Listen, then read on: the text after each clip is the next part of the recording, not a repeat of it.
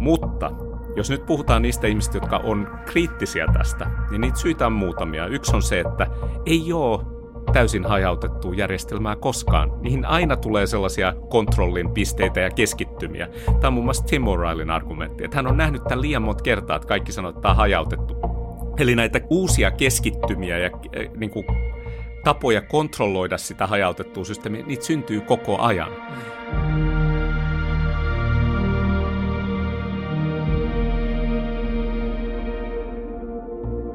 Hyvät naiset ja herrat, kyborgit ja luddiitit, tervetuloa Hybrid Times hybridielämää podcastin pariin.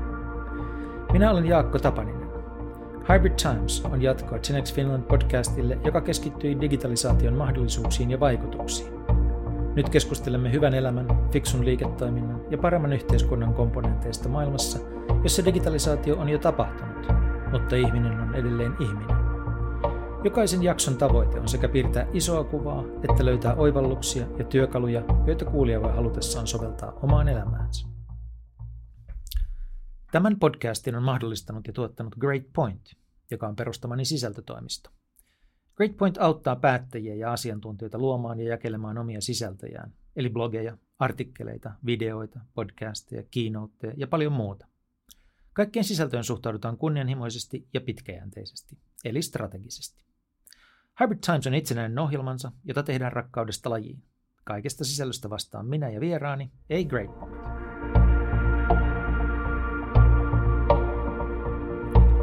Tämän ohjelman on niin ikään mahdollistanut Sofia Helsinki. Se on coworking ja tapahtumatila Helsingin ytimessä, Senaatin torin ja kauppatorin välissä. Sofia on kaunis, edustava ja viihtyisä, niin keskellä kaupunkia kuin olla ja voi, ja sekä meininki että ruoka ovat ensiluokkaisia. Kun olen Helsingissä, Sofiassa voin keskittyä hommiin, pitää kokouksia, järjestää tapahtumia, äänittää podcasteja, syödä lounaita tai vain hengata. Lopulta Sofiassa on kuitenkin parasta yhteisö. Täällä törmään jatkuvasti sekä vanhoihin tuttuihin että uusiin jännittäviin osaajiin. Jokainen päivä Sofiassa on inspiroiva mahdollisuus. Jos haluat tietää lisää, suuntaa osoitteeseen Sofiankatu 4C tai verkko-osoitteeseen sofiahelsinki.fi.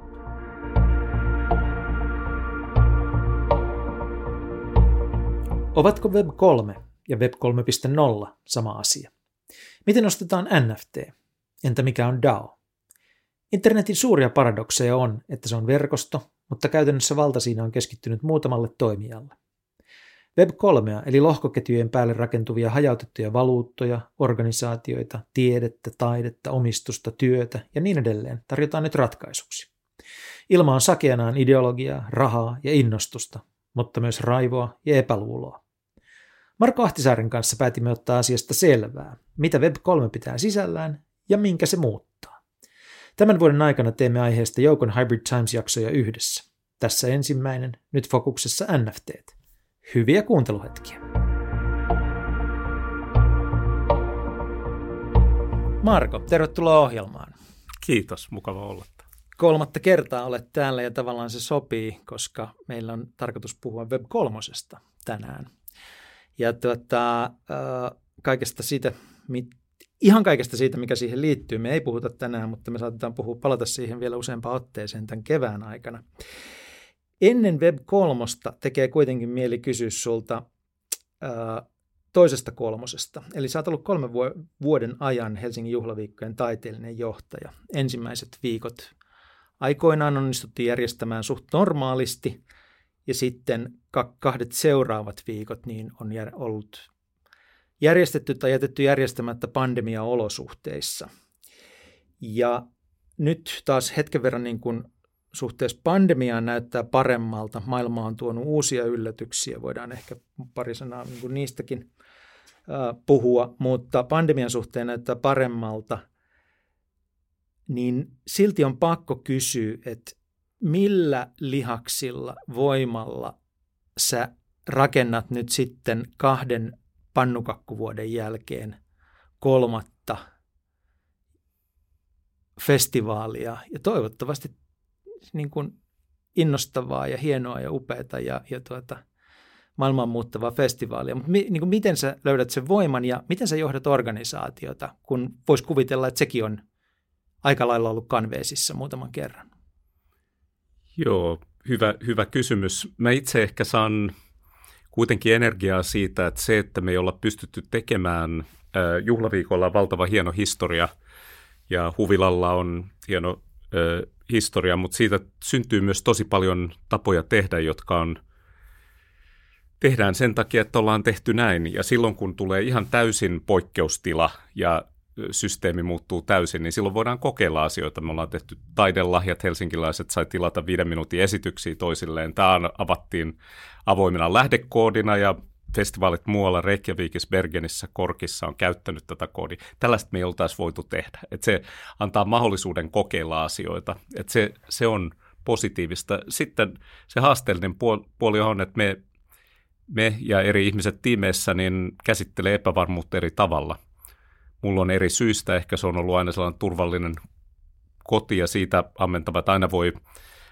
palata ja voi niin kuin, ottaa riskiä, että mun oma startup-maailmastakin niin kuin, epävarmuuden sietokyky on aika korkea, mutta pitää olla tietoinen siitä, että se ei aina ole näin. Ei voi olettaa, että kaikilla muilla Ei, ei ole, ja sen, sen virheen on aikaisemmin tehnyt, että yrittää sitä, ja silloin kaikille ehkä tärkeintä on se, että vaikka on epävarmuutta, niin palastelee sen jollain tavalla. Et vaikeintahan on sellainen ennakoimattomuus. Ja viime vuonna varsinkin niin kuin ihan viranomaispäätösten osalta meille tuli niin kuin rajoitukset päälle viikkoa ennen, ja me ei, me ei, sitä me ei ole ennakoitu oikein. Mutta palastelee sitä, että jos tapahtuu näin, tehdään näin. Me ei saada tästä mitään lisätietoa vielä seuraavaan kahteen kuukauteen, siksi voimme jo päättää, että teemme näin. Et palastelee sen epävarmuuden yhdessä, antaa sille vähän rakennetta – ja tällä ei tarkoita sitä, että pystyy kontrolloimaan niitä asioita, mutta antaa vähän ikään kuin sellaista vuokaaviota siitä, että miten tästä mennään eteenpäin. Niin sen mä oon huomannut, että silloin ihmiset jaksaa paremmin. Ja kyllä tämä on ollut mahdollisuus myös ää, kokeilla uutta. Tarko- jääkö, ne, jääkö se kokeilumentaliteetti jollakin tavalla päälle? Siis tuleeko siitä uutta kulttuuria? Siis siinä mielessä nyt, että ovat, nähdäänkö me nyt ensi kesän toivottavasti täydellä voimalla järjestettävillä juhlaviikoilla jotain sellaista tekemistä ja tapaa, jota me ei vielä nähty kaksi-kolme vuotta sitten? No ihan kirjaimellisesti me tehtiin korona-ajan eh, uudistukset oli just nämä taidelahjat ja sitten korttelikonsertit. Me mm. viime vuonna 50 korttelikonserttia eh, esitystä ympäri Helsinkiä. Eh, nämä on niin suosittuja, että ei niistä voi luopua. Että niistä on tullut tavallaan hittituotteet, että niitä jatketaan ihan siis ohjelmallisesti. Ja. E, niin kyllä näin. Ja sitten me ollaan otettu se kanta, että nyt kun avataan ja päästään, että muistetaan se tunne, että minkälaista on olla taiteen äärellä toisen ihmisen kanssa. Ja ei tarvitse ajatella kahden metrin turvaväliä, vaan voi kohdata toisen ihmisen ja se taiteen ympärillä – niin sen tunteen, kun jokainen meistä muistaa, niin nyt on aika palata sen äärelle. Me tehdään pidemmät juhlaviikot kuin koskaan, wow. yli kolme viikkoa. Ja, äh, halutaan merkata se syksyn alku silloin elokuussa Helsingissä. kun on kysymyksessä, tai kun olet, sinä olet kysymyksessä, niin on pakko kysyä, että kun sun isäsi äh, loi uransa kriisien selvittäjänä, selvittäjänä selvittelijänä ja äh, ikään kuin epävarmuuden ammattisietäjänä, vaaran ammattisietäjänä, niin seuratessasi hänen työskentelyään tai keskustellessasi hänen kanssa, niin opitko häneltä mitään sellaista, joka on sitten vaikuttanut sun tapaas suhtautua valitettavasti koko ajan epävarmemmaksi muuttumaan maailmaan? Niin varmaan mä en ole ollut muutama hetkeä lukuun ottamatta niin niissä prosesseissa lähellä. Joskus meillä on kotona käynyt New Yorkissa ö, neuvotteluosapuolia niin kuin hiljaisesti tapaamassa tai näin, että enemmänkin se on keskustelujen kautta, mutta ehkä kaksi asiaa tulee mieleen. Ensimmäinen on se, joka liittyy tuohon epävarmuuden palasteluun, että ainakin isäni on aina kuvannut sitä, että hänellä on aika vahva käsitys, ikään kuin konsepti siitä, miten tämä tulee menemään. Se ei välttämättä tarkoita lopputulosta. Joskus voi jopa sitä, että tiedetään, että tämä tulee päätyä tonne ja miten nyt sinne mennään, minkälainen, minkälaiset neuvottelut pitää rakentaa, että päästään sinne. Eli sellainen konseptuaalinen selkeys siinäkin tilanteessa, jos kaikki näyttää hyvin epävarmalta, niin on ratkaiseva. Siinä onnistutaanko. Ja toinen liittyy ehkä sitten sen epävarmuuden sietokykyyn, että mä oon muutamankin otteeseen nähnyt, kun ikään kuin prosessissa tai mukana olevat monet hermostuu yhä enemmän, niin näkyy vaan, että isänä niin kuin tuli vaan yhä rauhallisemmaksi. Ja silloin se kanssa niin kuin viestii sitä muille, että tässä voi olla, että tässä on, ollaan menossa jotakin kohti. Ei, ei, ei panikkia. Tuossa ajatuksessa konseptuaalisesta selkeydestä, niin siinä on jotakin hyvin tärkeää tässä ajassa. Pystytkö ihan pikkusen lisää vielä avaamaan sitä, että millä, tai jos sä oot itse soveltanut sitä vaikeisiin tilanteisiin, niin millä tavalla sä asettelet palasia pöydälle tai seinälle tai mieleesi sillä tavalla, että ne, sä saat sitä selkeyttä? No ehkä juhlaviikkojen osalta mä mietin sitä kahdesta näkökulmasta, että se, että mikä on tässä hetkessä ajassa kiinni olevaa taidetta ja sen tuomista mahdollisimman niin kuin väkevällä ja selkeällä tavalla esille, että uudet, yleisös, uudet yleisöt löytäisi ja ehkä siitä puhutaan vähän myöhemmin, mutta digitaalinen taide ja nämä NFT niin on yksi asia, jossa mä koen, että meidän on hyvä olla mukana niin kuin kokeilemassa eikä vaan tarkkailemassa. Että se on yksi asia. Ja toinen on paljon yleisöjen näkökulmasta, että miten paremmin palvellaan yleisöjä. Ja meillä on juhlaviikolla huvila, musiikkitalo, tanssintalo juuri avattu, hmm. niin me tietyllä tavalla keskitetään yhä enemmän meidän esityksiä sinne, palvellaan koko festivaali ajan siellä, että saa sellaisen festivaali, festaritunnelman, koska me ollaan nyt yli kolmen, tänä vuonna yli kolmen viikon sarjaesityksiä. että me ei olla yksi viikonloppu, jonne ostetaan ranneke. Ja silloin sen, sen pulssin rakentaminen siihen koko periodiksi. Ja meillä on hyvin paljon eri yleisöjä siellä. Nykytanssilla on oma, klassisella musiikilla eri, eri musan alueillakin on eri yleisöjä Helsingissä, niin että niitä palvellaan. Siinä mä uskon, että nämä paikat on tosi tärkeitä ja siksi me saa, niin kun panostetaan niihin paikkoihin ja niiden uudistamiseen parempaa viihtyvyyttä. Ja... Eli konseptuaalinen selkeys tarkoittaa ainakin perusasioiden äärelle palaamista. Mikä on niin kuin juhlaviikot, mikä on uusinta ja kiinnostavinta taidetta tässä hetkessä. Pysähdytään sen äärelle – mitä yleisöjä meillä on, mitä ne tarvitsee meiltä, miten ne tarvitsee Joo, meiltä. jotenkin. Paikat. Siis niin kuin... Ja sitten mä koen, että vaikka se voi joskus tuntua siltä, että, niin kuin, että eikö tämä ole jo käsitelty, niin näihin, näihin teemoihin palataan uudestaan ja uudestaan. No. Kiteytetään. Jollain tavalla tämä, että me mentiin tosi lähelle ja iholle taidelahjoilla korttelikonsertissa, se kans muistutti siitä, että miksi me ollaan olemassa. No. Monet ihmiset, kaupunkilaiset sanoivat, että tämä on just se, miksi te olette olemassa. Tätä varten te olette, te olette meille, kaupunkilaisille. Ja siinä tietysti meissä yhdistyy, me ollaan tihentymä siitä taiteesta, yleisöistä ja ajasta ja paikasta. Joo. Teidän taide tapahtuu reaalitodellisuudessa todellisten ihmisten kokoontuessa yhteen ja paikassa ja ajassa ja niin edelleen. Ja tänään me puhutaan jostain, joka tavallaan on tuon vastakohta, jotain, joka ei tapahdu missään semmoisessa reaalisessa todellisuudessa, mitä me voidaan koskettaa tai nuuhkia. Ja, ja tuota, siellä ihmiset kokoontuu silloin, kun ne niin haluaa, jos ne kokoontuu ollenkaan. Ja itse asiassa sen koko maailman idea on se, että se on kovin hajautettu ja, ja kaikkea sellaista. Eli me puhutaan Web kolmosesta, ää, mutta otetaan sen verran vauhtia, että se, minkä takia musta tuntuu tosi hienolta saada sun kanssa juuri puhua tästä Web kolmosesta on se, että mä muistan itse sellaisen hetken, kun siitä on varmaan kohta 20 vuotta, kun mä katselin televisiouutisia. Ja siellä olit sinä, silloin oli järjestetty juuri joku seminaari, joka käsitteli Web 2.0. Ja sä yritit niin kuin televisio-uutisissa selittää, mitä Web 2.0 tarkoittaa.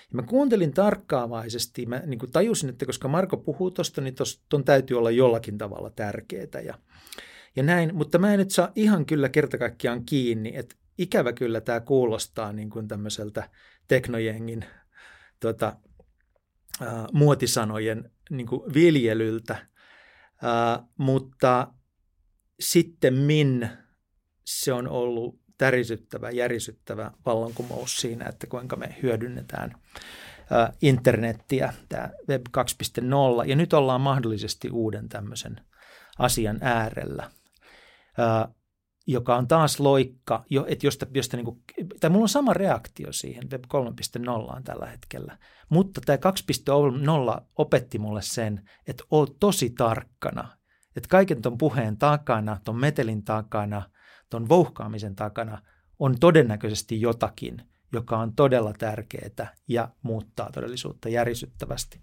Mutta tälleen, jotta me tehtäisiin tämä asia mahdollisimman lähestyttäväksi, niin kerrataanko, mikä oli Web 1.0, mikä oli on Web 2.0, ja sitten hypätään siihen, että koittaa määritellä – Web 3.0 ja mä luulen, että sä oot paras käymään tämän kimppuun. Joo, kyllä on hyvä al- käydä läpi vähän sitä historiaa, että musta pelkistäen niin Web 1.0 oli se aika, kun ikään kuin brosyyri laitettiin verkkoon ja staattisia verkkosivuja kaikille ö,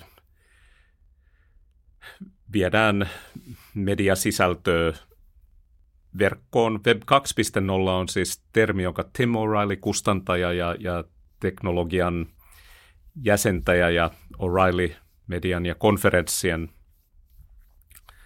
tota niin, järjestäjä, niin keksi, tai hän käytti sitä kuvaamaan muutosta, jonka hän näki silloin 2003-2004. Ja siinä ehkä tärkein muutos mun näkökulmasta oli se, että – Web 2.0 palvelut olivat palveluja, joissa ihmiset laajalti teki sen sisällön ja e, silloin oli myös sellainen sana kuin social software, yhteisöllinen ohjelmisto, kauhean mm. e, sanaparsi, mutta sillä pyrittiin jäsentää sitä, mitä tapahtuu ennen kuin puhuttiin sosiaalisesta mediasta. Ja siinähän se media liittyy bisnesmalliin taas, että on ilmasta, joka rahoitetaan mainoksin siinä. Mutta Web 2.0, se oli softaa, palveluja niin kuin Flickr tai Delicious, joka oli linkkien jakopalvelu siinä vaiheessa, Flickr-valokuvia, jossa se ihmisten tuottama sisältö ja sinne lisäävät asiat teki siitä palvelusta arvokkaamman ja kiinnostavan meidän kaikille liittyä. Silloin just tästä social softwaressa käyttiin määritelmää, että softa, joka on parempaa silloin, kun siellä on ihmisiä – Mm. Ja siihen liittyy myös se niin kuin ohjelmoitavuus, että webistä tuli applikaatio eikä vain esite, joka on pantu verkkoon, että siinä oli toiminnallisuutta, mutta kaikista tärkein asia oli tämä, että se, se on yhteisöllistä ja ihmiset tuottaa sitä sisältöä, minkä takia muutkin menee sinne. Niin, ja se on jatkuvasti elävää sisältöä. Jatkuva, joo, jatkuvasti elävää. oli staattista ja, lähtökohtaisesti ja kakkonen oli elävää. Joo, ja silloin meillä oli blogit ja e, silloin oli mikrobloggausparvelutkin. Jaiku oli esimerkki Suomesta ja ää, Twitteri. Näitä sanoja ei enää käytetäkään, mutta silloin se oli varsin hajautettua ja sitten mistä nyt puhutaan Web 2.0, ikään kuin takapeiliin katsoen, mm. on kaikki ne jätit, niin kuin jättipalvelut, ää, ehkä monopolistiset, jotka Meta, Facebook tietysti isoimpana näistä, joka ikään kuin loi sen alustan, jossa on pakko olla mukana, joka on hyvin, ja tämä tulee Web3, hyvin keskitetty. Toisin sanoen se tietokanta, tietokanta on täysin yhden firman hallinnassa. Ja tämä Web 2.0, niin nyt Web 3 ja äh, tuolla kuulee kanssa tällaisia Web 3.0 ja Web 3. Nyt ehkä puhutaan Web 3. Web 3.0 oli internetin keksijän Tim Berners-Leein hetken käyttämä vielä 2000-luvulla tällainen kuvaus siitä, että mihinkä suuntaan verkko voisi mennä. Ää, mutta Web 3 nimenomaan korostetaan sitä, että ne palvelut, jotka on ollut tämän Web 2.0 tuloksena niin keskitettyjä ja tietokannat yhden tahon kontrolloimia, niin niistä tulisi hajautetumpia. Siihen liittyy paljon tällaista ideologistakin asiaa siitä, että ihmiset omistaisivat oman datansa. Siitähän on puhuttu jo vuosikymmeniä, että sinänsä siinä ei ole uutta, mutta ajatus siitä, että tämä tietokanta ja se meidän yhdessä luoma sisältö on hajautettu tällaisen maailmanlaajuiseen tietokoneeseen. Ja sä käytit hyvin sanaa vouhkaaminen, ja Suomessahan vouhkaamista pidetään lähtökohdallisesti niin kuin epäilyttävänä, ja että sellainen liika innostuminenkin on epäilyttävää, mutta samalla tavalla kuin Web 2.0 aikaan mä tunnistan myös sitä. Tämä on, pitää sanoa se kyllä, että tämä on vieläkin ihmisiä enemmän jakava. Kyllä. Ja se johtuu ehkä siitä mediaympäristössä, jossa me eletään tällä hetkellä, että on koko ajan mielipiteitä lausutaan eri puolille. Mutta tämä ehkä lyhyesti, mikä tärkeintä näissä kolmessa vaiheessa on. Ja pitää sanoa, että me ollaan hyvin varhaisessa vaiheessa tässä Web 3 ja sen jopa niin kuin ääriviivojen tunnistaminen, niin mun mielestä tärkeintä on olla mukana kokeilla, nähdä ja seurata sitä kautta sitä tekemistä ainakin itse. Monet tuo tähän keskusteluun mukaan ja sitten niin puhuu siitä ehkä Web 3.0, niin tämän ajatuksen metaversumista eli keinotodellisuudesta ja sitten niin kuin lisääntyvästä tekoälyn käytöstä ja tämmöisistä asioista. Näetkö ne osana Web 3-keskustelua vai onko se niin kuin rinnakkainen keskustelu kokonaan? Se ehkä omasta näkökulmasta niin kuin siinä heitetään niin kuin kaikki ö, trenditeknologiat niin kuin samaan, samaan soppaan ja silloin ehkä ei enää tiedä, että mistä puhutaan. Että mä nimenomaan itse näen kiinnostavimpana ö, se, että missä määrin näitä palveluita tällaisen Web3-alustoille ja näille lohkoketjuille, joista voidaan puhua, josta Bitcoin ja Ethereum niin kuin kryptovaluuttoina on tunnetuimmat esimerkit, mutta että niiden päälle rakennetut palvelut on, on se Web3 ydin ja siellä tapahtuvat myöskin tällaiset organisa- uudet organisaatiomallit, niin se, ne on niin kuin kiinnostavinta.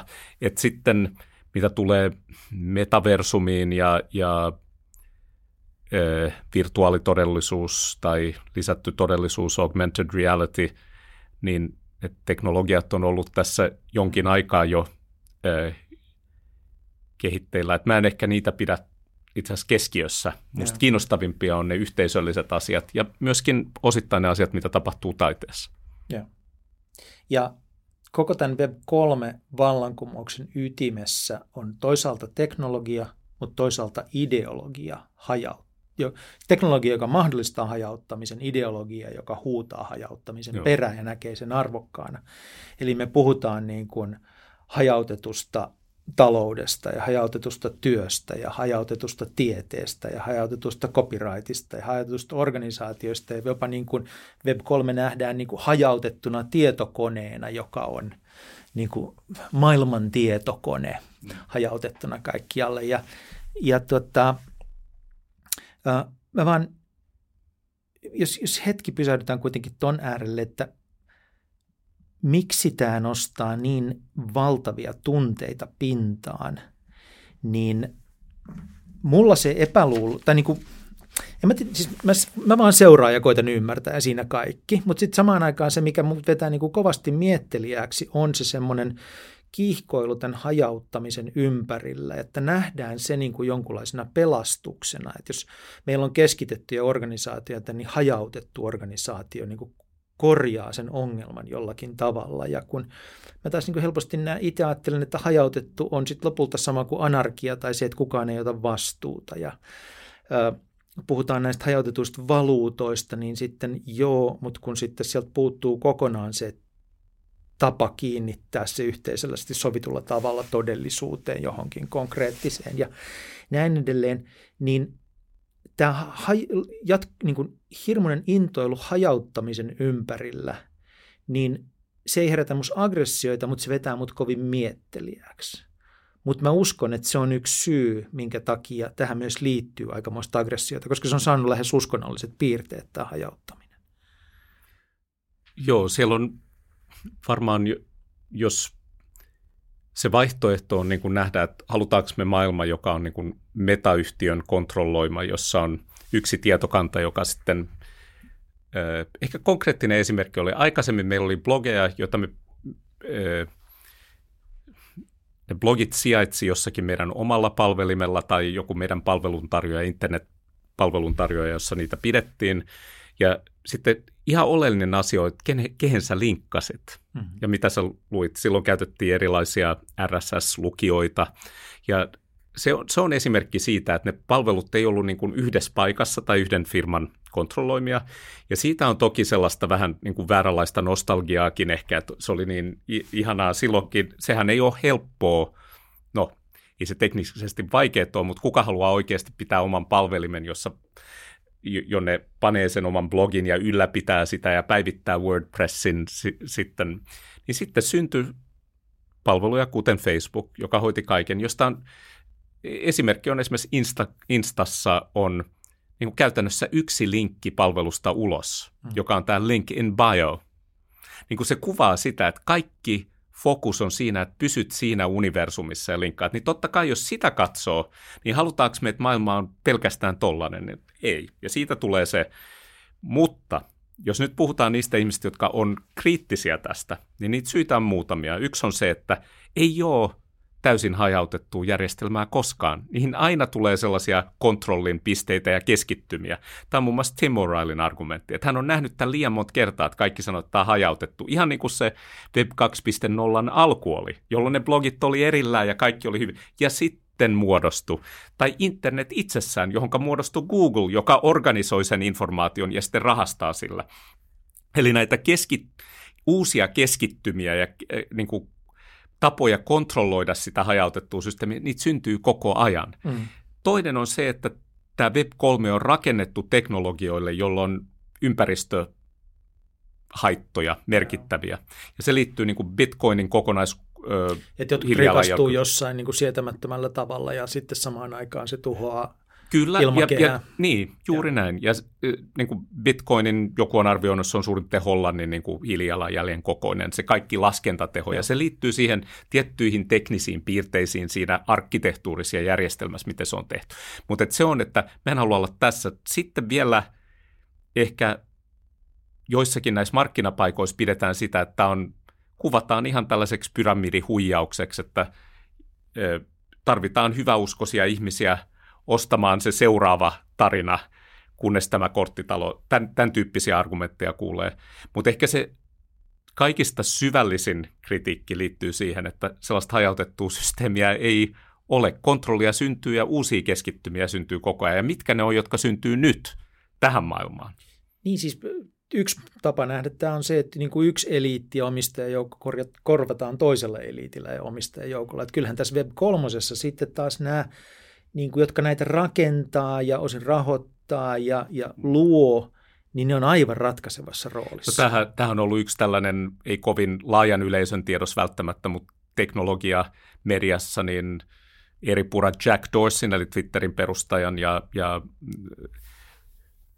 Mark Andreessenin vai? Ja sitten Mark Andreessen, joka on Andreessen Horowitzin äh, perustaja Netscape-selaimen, ja niin kuin nähnyt ykkösen, kakkosen ja kolmosen, ja. niin nyt Andreessen Horowitz perustanut ison fundin ja niin kuin Dorsey sanoi, että tässä vaan niin kuin rakennetaan seuraavia kontrollipisteitä. Ja, että siinä itse asiassa ei ole porukka vaihtunut, vaan se edellisen, edellisen vaiheen rikastuneet on luonut taas ja sitten myy sen hajautettuna. Tämä on se ongelma.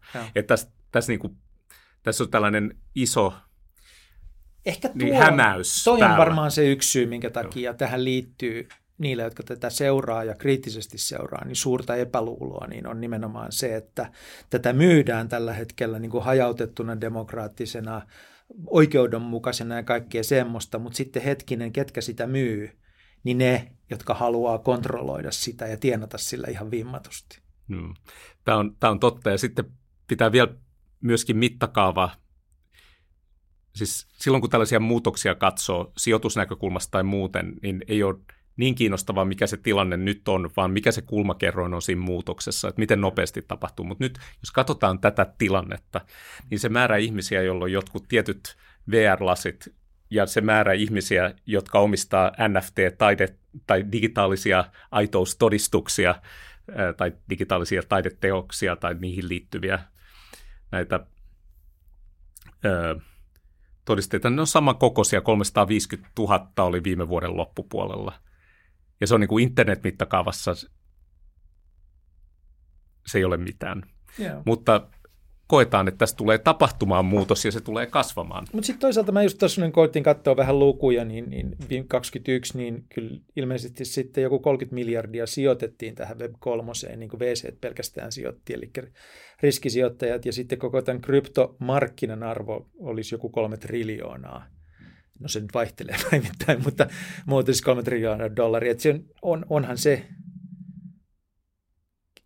isoksi tulossa sille ei voi mitään. Ja sitten niin kuin varmaan osa tätä siihen liittyvää epäluuloa liittyy siihen, että, että sillä tosiaan jotkut, jotka on ollut kovin aikaisin liikkeellä, niin pystyy tienaamaan hurjasti ja houkuttelee sitten vähän hupsumpia ihmisiä mukaan, jotka luulee rikastuvansa satumaisesti, mutta joiden, joilla ei enää ole samanlaista mahdollisuutta kuin niitä, niillä aivan ensivaiheen sijoittajilla. Mutta nyt me ruvettiin tässä vähän kriittisiksi, ja, ja kuten sanottu, mä en ole kriittinen, mä yritän ymmärtää, mitä tapahtuu. Yksi kulma ymmärtää tätä kaikki, siis ne, kuten sanottu, dimensioita on valtava, ja meillähän on, on nyt semmoinen ajatus, että me tämän kevään aikana käytössä näitä eri dimensioita läpi, ja, ja katsottaisiin, mitä kaikkea tämä Web3 tarkoittaa, mutta yksi semmoinen, josta olisi tänään kiva puhua, niin on nämä NFT. Se on luonteva, koska sä oot juhlaviikkojen pomo, ja, ja tuota, nyt on kysymys taiteesta usein, kun näistä NFTistä puhutaan, niin, niin tota, ää, millä tavalla sä olet henkilökohtaisesti tutustunut NFTihin, mitä kautta menit sisään ja mitä kautta niistä tuli tuttuja sinulle? Ihan tutustuin ja seurasin tiettyjä taiteilijoita, jotka teki kiinnostavaa työtä ja sitten mä päätin, ja se on aina mun tapa, että mm. kokeilee suoraan sitä, mitä tarkoittaa hankkia NFT, mm. mitä, mikä se prosessi on, miten Eli se, se toimii, on, mikä se joo, johonkin Joo, ja se NFT siis sanahirviö non-fungible token, mutta käytännössä se on digitaalinen aitoustodistus, jolla viitataan, ostetaan linkki tiedostoon ja sitä kautta voit olla niin kuin, ö, todistetusti tietyn tiedoston omistaja ja silloin se on ikään kuin sä oot ainut, jolla on siihen, välttämättä siinä ei tekijänoikeutta siirry ja ei siihen tarvitse jäädä nyt kiinni, mutta se idea on se, että tämä on ainutlaatuisesti sulla. Ja tämä omistus on kirjattu johonkin lohkoketjumaiseen, Ethereum on ehkä se tunnetuin, missä NFT on kirjattu. Joten kuka tahansa voi, myöskin voit katsoa koko historian, että kuka on omistanut tämän teoksen, jos sitä myydään eteenpäin. Ja. ja sitten mikä on tosi tärkeää, niin taiteen jälkimarkkinoillahan ei ole sitä, kun myydään taulu tai teos eteenpäin, niin on siitä jotakin so, sopimuksia tai käytänteitä niin kuin siitä, että taiteilija saisi jatkomyynnistä myös jonkun provikan, niin sanotusti. Nythän se pystyy kirjoittamaan ikään kuin sopimuksellisesti siihen, ja siitä ei, se on ohjelmoitu sisään siihen teokseen. Että esimerkiksi 7 prosenttia jokaisesta jatkomyynnistä niin menee taiteilijalle. Ja tästä on musta aiheesta ihmiset on ollut innostuneita, että nyt vihdoinkin saadaan se asia ikään kuin korja, korjattua. Niin mä menin, ostin NFTtä ja seurannut sitä kautta sitä.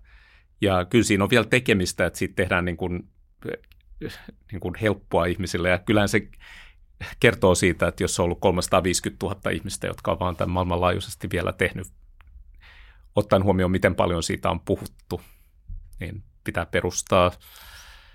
Niin kerro ihan käytännössä, miten sä sen teit? Minkä, miten sä Coinbaseissa siirtää, siis on Metamaskin tällainen äh, kryptolompakko, äh, johon siirretään, äh, ensiksi pitää hankkia jotain kautta tällaista kryptovaluuttaa, ja se voi tehdä ihan Coinbaseissa siirtämällä pankkitililtä. Sitten sulla on jotain valuuttaa, sillä sä hankit muita valuuttoja, joita sä vo, joilla sä voit sitten ostaa huutokaupassa esimerkiksi, tai ö, alustalla OpenSea on esimerkki tai Foundation täälläkin. Ja nämä on, nämä on just esimerkkejä niistä uusista alustoista, jotka on tietyllä tavalla keskitettyjä. Hmm. Ja siellä se hankitaan ja sitten sulla on sellainen oma sivu, jossa sä näet kaikki sun, sun teokset. Onko tämä kaikki kovin monimutkaista? Ei, mutta siinä on muutama, muutama askel erityisesti niiden niin kuin sen lompakon luomiseen ja siihen, niin siinä, siinä on omat sellaiset asiat, jotka on uusia, jolle ei ole ihan verrattavaa kokemusta verkossa. Niin tämä on varmaan nyt yksi tärkeä asia tässä, että uh, pitää opetella ainakin tässä vaiheessa joitakin uusia asioita, konsepteja ja tapoja toimia, jotta pystyy toimimaan tuossa uudessa ympäristössä. Et se ei olekaan niin kuin suora, ja vaikka siitä varmaan yritetään jossain määrin tehdä jatketta tälle Web 2.0, sille kaikille tutulle, niin tässä vaiheessa... Ei se ollut helppoa silloin Web 2.0, siis helppoa ja helppoa, eihän se ole niin kuin syvää, syvää tieteen tekemistä tai jotakin, joka vaatisi niin kuin mm. todella kovia teknisiä en tiedä, kuka esitteli sulle bloggauksen ekaa kertaa. Ja siis Kim Wexström on esitellyt mulle kaiken ekaa kertaa varmaan. ja sitten niin kun näyttikö hän, että tällä tavalla pannaan pystyyn sulle? Ei, ei muistaakseni sitä, mutta. Mutta aika monet ihmiset teki näin, että hei, että haluaisit sä tällaisen, että voidaan panna tässä pystyyn ja mulla olisi tässä ja, ja sä saat tämän. Ja silloin tavallaan se yhteisö toimi siinä opetta, opettaja väärä sana, mutta sillä sanan levittäjänä ja niiden tapojen levittäjänä. Yeah. Ja sitten samalla kerrottiin, että muuten on tosi tärkeää, että sulla on täällä linkit, että ketä sä muita seuraat yeah. tällä blogissa, ketä sä luet, koska tämä on niin kuin se kertoo, että kuka sä oot ja sä haluat niin kuin jakaa sitä muiden tekemistä, yeah. niin sillä myöskin ne arvot leviää niiden eh, ihmisten kautta ihmiseltä ihmiselle. Ja sama tapahtuu nyt, mutta se ero – ehkä isoin ero on, että Web3 on kryptovaluutta ja raha siellä ytimessä. Hmm. Ja se ei ollut silloin Web 2.0. Niin tämähän on kai se nyt yksi näitä isoja muutoksia ja uutuuksia on se, että Web 3 myötä webiin tuodaan jotain sellaista, joka siellä ei ole niin kuin sisällä rakenteellisesti ollut, eli tämä raha, asioiden hinta hmm. ja sitten omistaminen. On, ja siihen liittyy sitten vielä mun mielestä tosi tärkeä asia. Yksi henkilö, taiteilija, jota mä oon seurannut pitkään, on Kevin Abosh, ilantilainen, on perin valokuvaaja, ja hän on tehnyt laajoja teossarjoja ja käsitetaiteilija ja tehnyt niin kuin kryptovaluuttoihin liittyviä taideteoksia jo ennen kuin tämä buumi tapahtuu. Että hän on osa sitä historiaa jo niin kuin taidehistoriallisessa mielessä, jos niin haluaa sanoa, niin Kevin on tosi kiinnostavaa se, että heti kun joku on hankkinut hänen teoksen, niin hän käsittelee tätä yleisöä niin kuin uudella tavalla. Esimerkiksi jos hän oli tällainen teossarja kuin 1111, 1111 teosta, jotka huutokaupattiin OpenSeasta. Ja kävin sieltä yhden hankkimasta, josta pidin.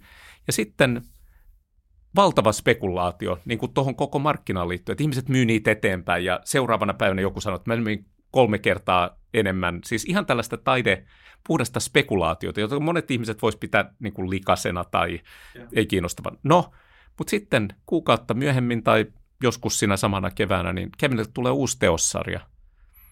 Ja hän sanoi yhtäkkiä, että kaikille, jotka tällä hetkellä omistaa mun 1111-sarjasta teoksen, niin saa nyt yhden teoksen tästä. Yeah. Ja silloin kaikki ne, jotka oli myynyt eteenpäin niitä teoksia, ajattelivat, että hetkinen – kannattiko se oikeasti tämä spekulaatio. Että koko ajan hän niin kuin leikkii tällä, että mikä on arvokasta, miten se arvo rakentuu. Ja myöskin sillä, että onko se oikeasti niin, että ihmiset kerää taidetta vai kerääkö taide, taideihmisiä. Että hän on luonut nyt tavallaan sitä tä, tälle uudelle jakelukanavalle, alustalle, medialle tavan myös olla yhteydessä niihin hänen keräilijöihin, että aika pitkälti muutaman kuukauden aikana hänen niin kuin keräilijän määrä moninkertaistui. Ja senkin takia mun mielestä NFT ja tämä vaihe digitaalisessa taiteessa on kiinnostavaa, että sinne myös tulee toisaalta uusia yleisöjä. Tämä palaa vähän niin niin kuin juhlaviikkojen teemoihin, että mitä yleisöjä taiteen pariin tulee. Siellä on ihmisiä, jotka on aikaisemmin ei ole koskaan omistanut ö, kuvataidetta. Nyt ne omistaa ja on nä- näkynyt ihan selvästi, että he hankkii nyt myös taidetta, siis fyysistä taidetta. Että sieltä on ollut linkki takaisin, niin kuin, että taide on ihan tällainen, tämä voi olla sun mielestä tai meidän mielestä hassua, mutta on, on olemassa tällainen asia yhteiskunnassa kuin taide. Ja nyt siihen voi sijoittaa. Niin mä itse uskon kanssa, että tässä on potentiaali lisätä sitä määrää nyt tämä on niin kuin rahallista arvoa, joka liittyy taiteeseen. Onko toi itseisarvo tai ei, ei mennä nyt siihen, mutta ainakin jos ajatellaan musiikkia, niin olisi ihan terve asia, että musiikki, joka on ihmisfundamentti ja tosi tärkeä asia meille, niin että siihen käytettäisiin, että me pantaisiin kymmenen kertaa enemmän rahaa yht, niin kuin ihmiskuntana siihen. Koko ajan kuullaan siitä, miten nämä alustat ei mahdollista sitä, että ihmiset, jotka tekee siis mi- kymmenien miljoonien ihmisten kuuntelemaa taidetta, ei pysty elämään sillä. Niin tämä on myös sellainen potentiaali, että on uusia yhteisöllisyyden malleja, miten voidaan tai, taiteilijoiden ja yleisöjen välillä ja sitten vielä se arvon kasvu kaiken kaikkiaan.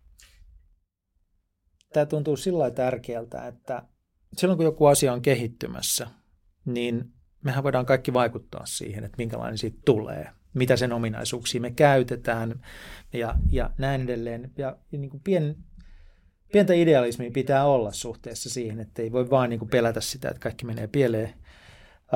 Ja tässä niin kun, kun puhutaan NFTistä, digitaalisesta taiteesta ja näin, niin helposti nähdään se sen ympärille pyörivä vimmattu niin kuin kaupallinen mylly, se ostaminen ja myyminen ja, ja pika, pikarikastuminen ja niin edelleen, mutta se selvästi tarjoaa taiteilijoille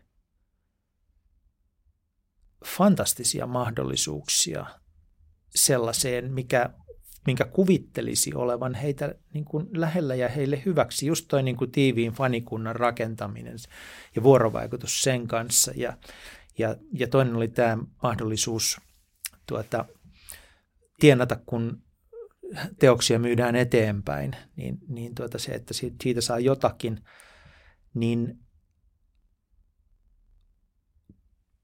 onko, on,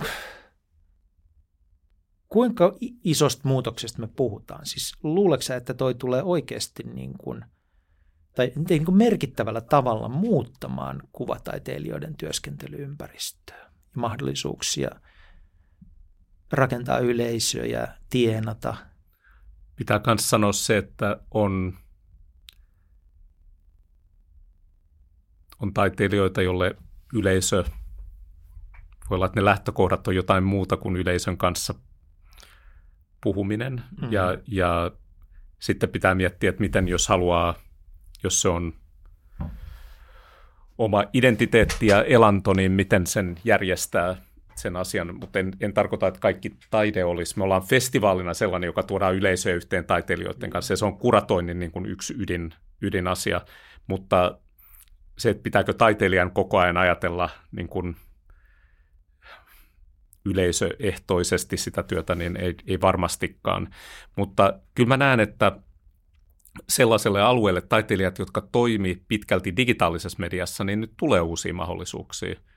Ja se on, se on innostavaa, mutta sitten ei pidä olla, tähän liittyy valtavasti spekulaatiota. Ja se, siis jos ajattelee sitä niin kuin keräilijöiden mielessä, niin kuin sijoitusmielessä, mitä mä en itse ainakaan ajattele, enkä ole yhtään teosta myynyt, niistä, jotka olen huutokaupassa huutanut, että se on enemmän ollut tämä, tämä tutustuminen tähän maailmaan tekemisen kautta eikä niin kuin lukemisen kautta, niin taiteeseen on aina liittynyt spekulaatiota ja se on niin kuin puhtaimpia, jos haluaa sellaista sanaa käyttää, niin puhtaimpia markkinoita, koska ei ole mitään mihinkä linkittää sitä arvoa muuta kuin se, että se on harvinainen ja meidän mielestä tämä on taidetyyppistä kamaa, eikö niin?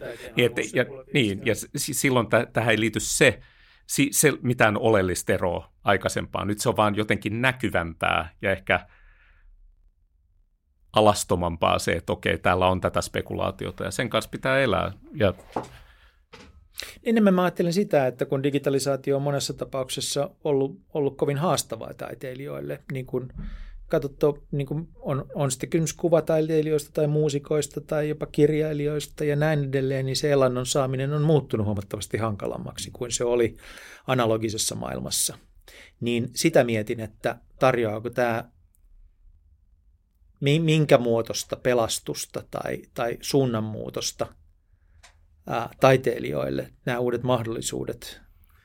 Niin tämä on hyvä kysymys. Mä on, me ollaan aikaisemmin jossain keskustelussa ö, puhuttu musiikista ja Bruce Sterling, Skifi-kirjailija ja futu- tulevaisuuden tutkija, futuristi, niin hänellä oli valtava hieno lause, ja se liittyy yhteen puheeseen, jonka hän piti, että whatever happens to musicians happens to everybody.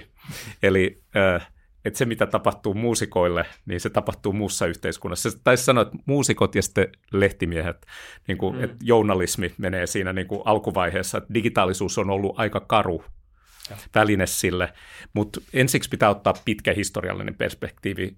A- aika, jolloin äänitetyllä musiikilla tehtiin musiikkia niin kuin koko musiikin historiassa, niin se on ollut todella lyhyt. Niin, mutta sitä ennen saattoi tienata kapakkamuusikkona, että Joo, soitteli kyllä. trumpettia niin kuin jopottelevalle väelle. He, niin, toki, ja, mutta ehkä mä korostaisin sitä, että kun katsotaan, mitä, on mus, mitä digitalisaatio on tehnyt musiikille, ja nyt me ollaan näissä taivaallisissa jukebokseissa, josta me maksetaan tällainen Ruotsin laiva buffeen maksu, joka sitten jaetaan, josta ei sitten riitä ikään kuin jopa jollain mittakaavalla menestyville, tai sanotaan niin, että aikaisemmassa maailmassa olisi voinut levymyynnillä ja keikkailulla korvata enemmän ja näin. Sitten toinen äh, analyytikko, jota arvostan, Benedict Evans, joka oli aikaisemmin Andreessen Horowitzin tiimissä ja nyt on Jota me aikanaan haastateltiin meidän Joo, nimenomaan. Ja niin Benedict sanoi vaan, että hei, kaikki, jotka sanovat, että niin kuin Web3 ratkaisee niin kuin mus, mu, musiikin ja muusikoiden ongelmat, että herätkää. Mm-hmm. Että jos nyt Spotifyssa saat äh, striimeissä niin kuin 50 talaa vuodessa, niin jos me nyt jos tämä olisi 150 sitten vuodessa, niin sekä ei niin kuin ratkaise tätä asiaa. Mun mielestä ihan keskiössä on se, että tarkoittaako tämä sitä, että tulisi enemmän arvostusta ja myöskin enemmän rahaa, jota käytetään taiteeseen. Että koettaisiko, että se, että se on mahdollista ja sitten, että se tapahtuisi. Niin, ja itse mä näen siinä potentiaalia. Se yksi, mikä kans kertoo siitä, on, että nämä ihmiset, jotka on ekaa kertaa ostanut taidetta digitaalisessa muodossa, ostaa nyt taidetta ähm, perinteisessä fyysisessä muodossa. Ja tämä oli mun mielestä yllättävää, miten nopeasti se keskustelu siellä – joka lähti tämä ikään kuin yksi merkkitapahtuma, oli tämä Beeplein teoksen huutokauppa, josta maksettiin, äm, mitä se oli, yli 60 miljoonaa. Mutta hyvin nopeasti sen jälkeen puhuttiin, että kyllähän nämä sitten nämä taulut tässä reaalimaailmassa on tosi tärkeitä. Jopa nämä niin kuin metaversumin superideologit rupesivat puhumaan näin. Selvästi se, niin kuin, tämä on ollut tällainen massiivinen koulutustapahtuma kanssa, että mitä on taide. No ainakin mulle se oli sillä tavalla, että kun mä kuulin siitä huutokaupasta, niin oli pakko mennä Instagramista katsoa, että kuka tämä tämmöinen Beeple on ja, ja tota, seurannut sitä siitä lähtien. Sehän on hirvittävän taitava. Siis kyllä mä oon hyvin vaikuttunut hänen taidostaan sen käy ilman tuota niin kuin löytänyt häntä kyllä millään. Käsitellään vielä yksi tämmöinen kiusallinen uusi äh, kirjainyhdistelmä. Näitä on paljon tässä maailmassa – uh, DAO, Decentralized Autonomous Organization. Miten se liittyy tähän äskeiseen keskusteluun NFTistä?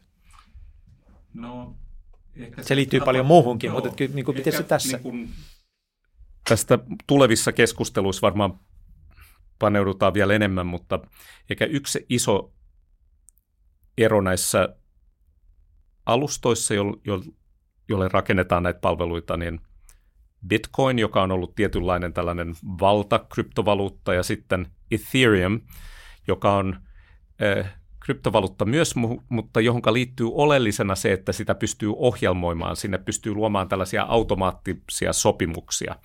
Ja siihen liittyy just, mitä sanoit aikaisemmin, sellaista tiettyä vouhkaamista siitä, että voidaan kokonaan korvata meidän instituutioita kirjoittamalla vaan niin kuin koodiin sinne lohkoketjuun, mitä se tarkoittaisi. Mutta mä annan yhden esimerkin, ja tämä liittyy myös siihen, mitä on uudet, mit, mitä uusia asioita taiteilijat voi tehdä ja muusikot.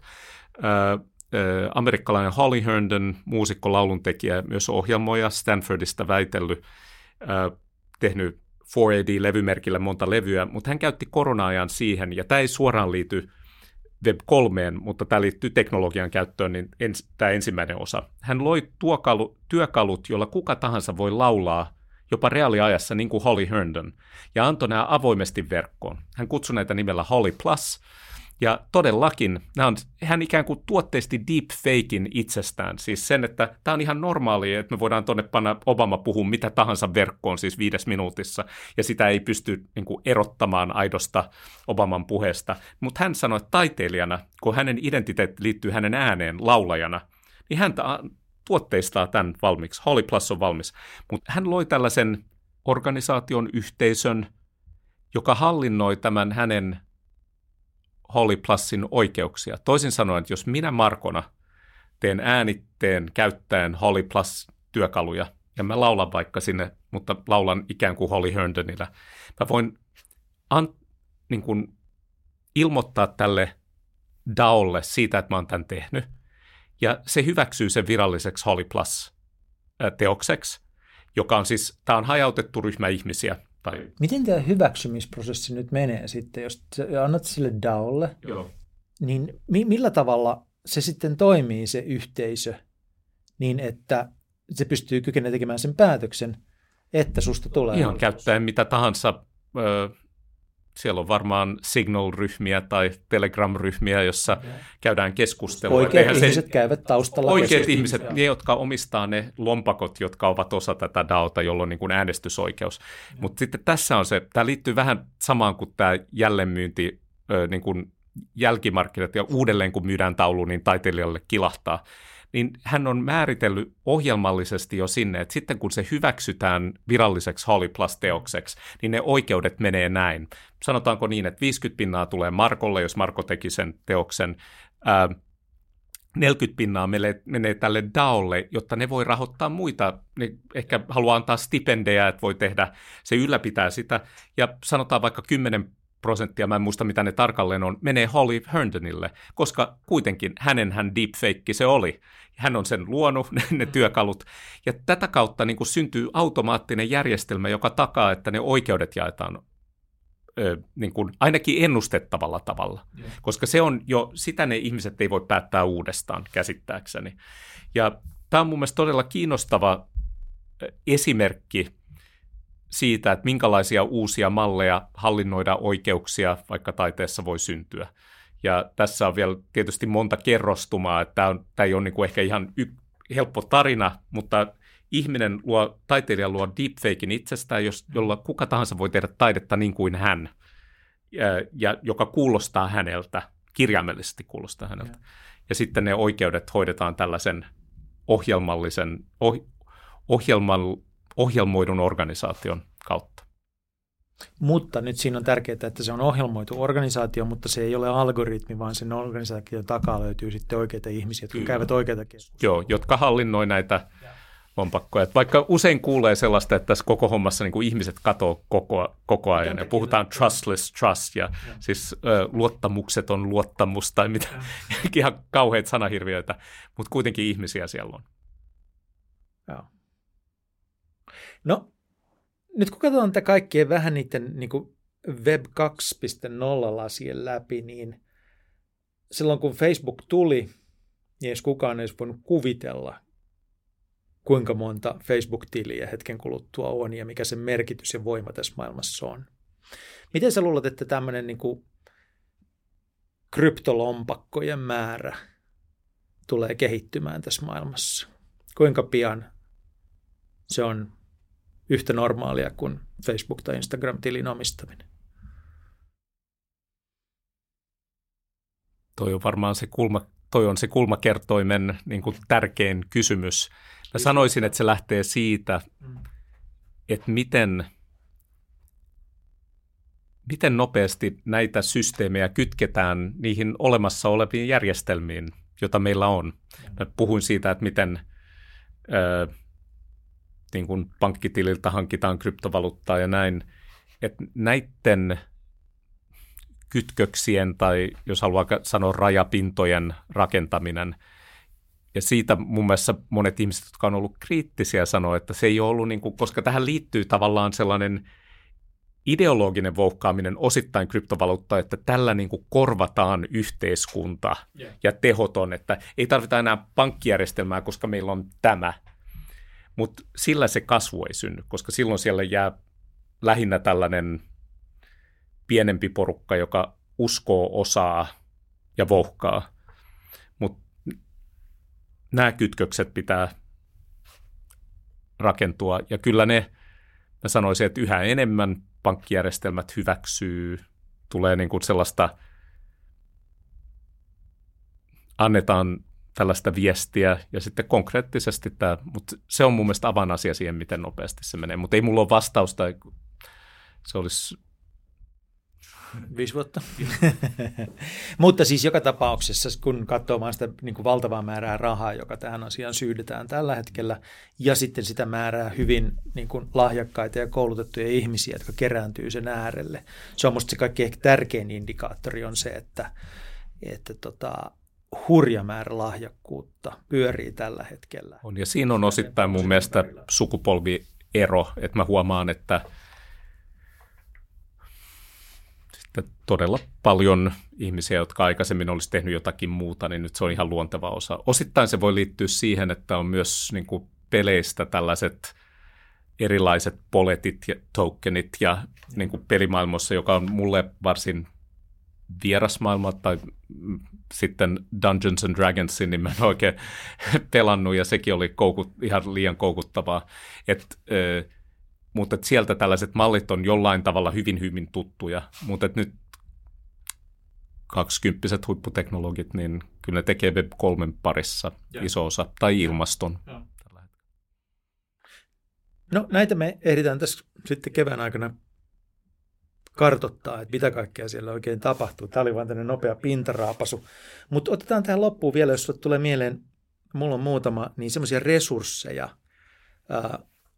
kirjoja, webisaitteja, blogeja, mitä tahansa, mitä sä seuraat ymmärtääksesi tätä asiaa paremmin, jota sä voit suositella. Tuleeko tälleen äkkiältään mieleen semmoisia, joiden äärelle Joitain ihmisiä mainittiin jo. Benedict, Benedict Evansin uh, uutiskirja on mun mielestä huippu, ja hän on niin kuin, sopivan kriittinen ja erittäin hyvä jäsentää sitä, että mitä nämä seuraavat aallot on. Joo. Niin sillä englantilaisella kuivalla tavalla hauska.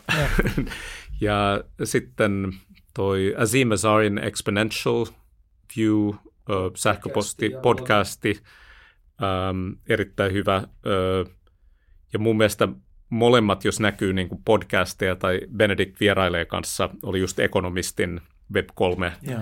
Podcastissa, niin hän oli siellä myös erittäin hyvä. Sitten jos puhutaan taidepuolella, niin mun mielestä itse asiassa Holly Herndonin ja Matt Dryhurstin Interdependence-podcasti ö, on yksi parhaita. Siinä on niin kuin, vähän jaksoista päät, riippuen, niin kuin, että miten syvälle haluaa mennä, mutta siellä näkyy just tämän taiteen ja, ja, ja luovan tekemisen ja tämän Web3 yhteenliittymä.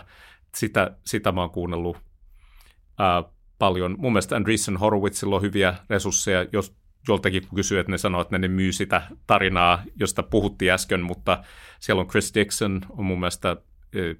Löytyy osoitteella a16z.com valtava määrä tietoa. Että, niin kuin, pikkasen täytyy niin kuin pitää mielessä se, että he myy sitä juttua, mutta he ovat sen asian johtavia asiantuntijoita.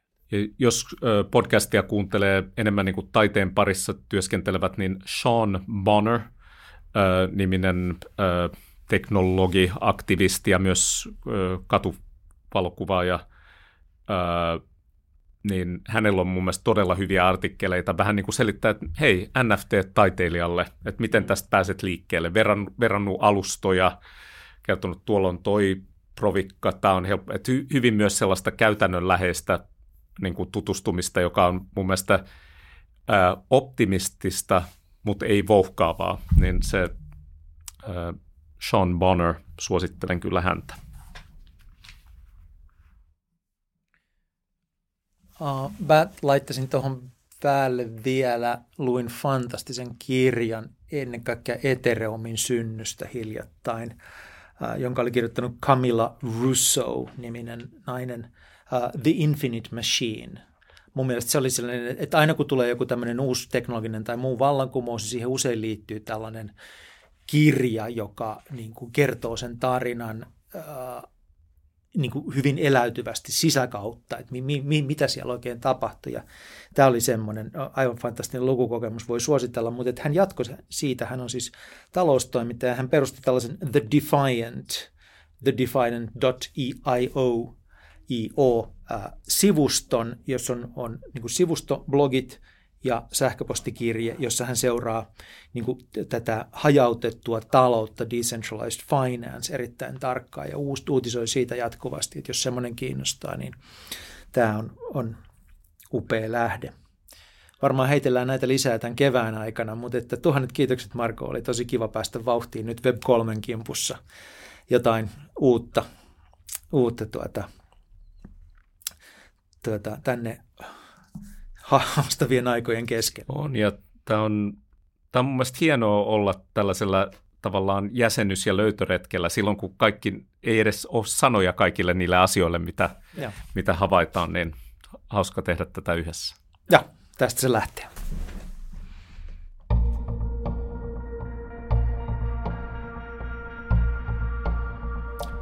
Jaakko tässä vielä. Jos johdon viestintä ja sisällöt kiinnostavat, vieraile Greatpointin sivuilla katsomassa mitä kaikkea teemme. Sivuilta voit myös tilata kuukausittaisen englanninkielisen uutiskirjeeni, Greatpoint Executive Briefing. Se tarjoaa tiiviissä muodossa havaintoja ja hyötytietoa johdon viestinnästä sekä linkkejä kiinnostaviin sisältöihin. Pure value, no junk.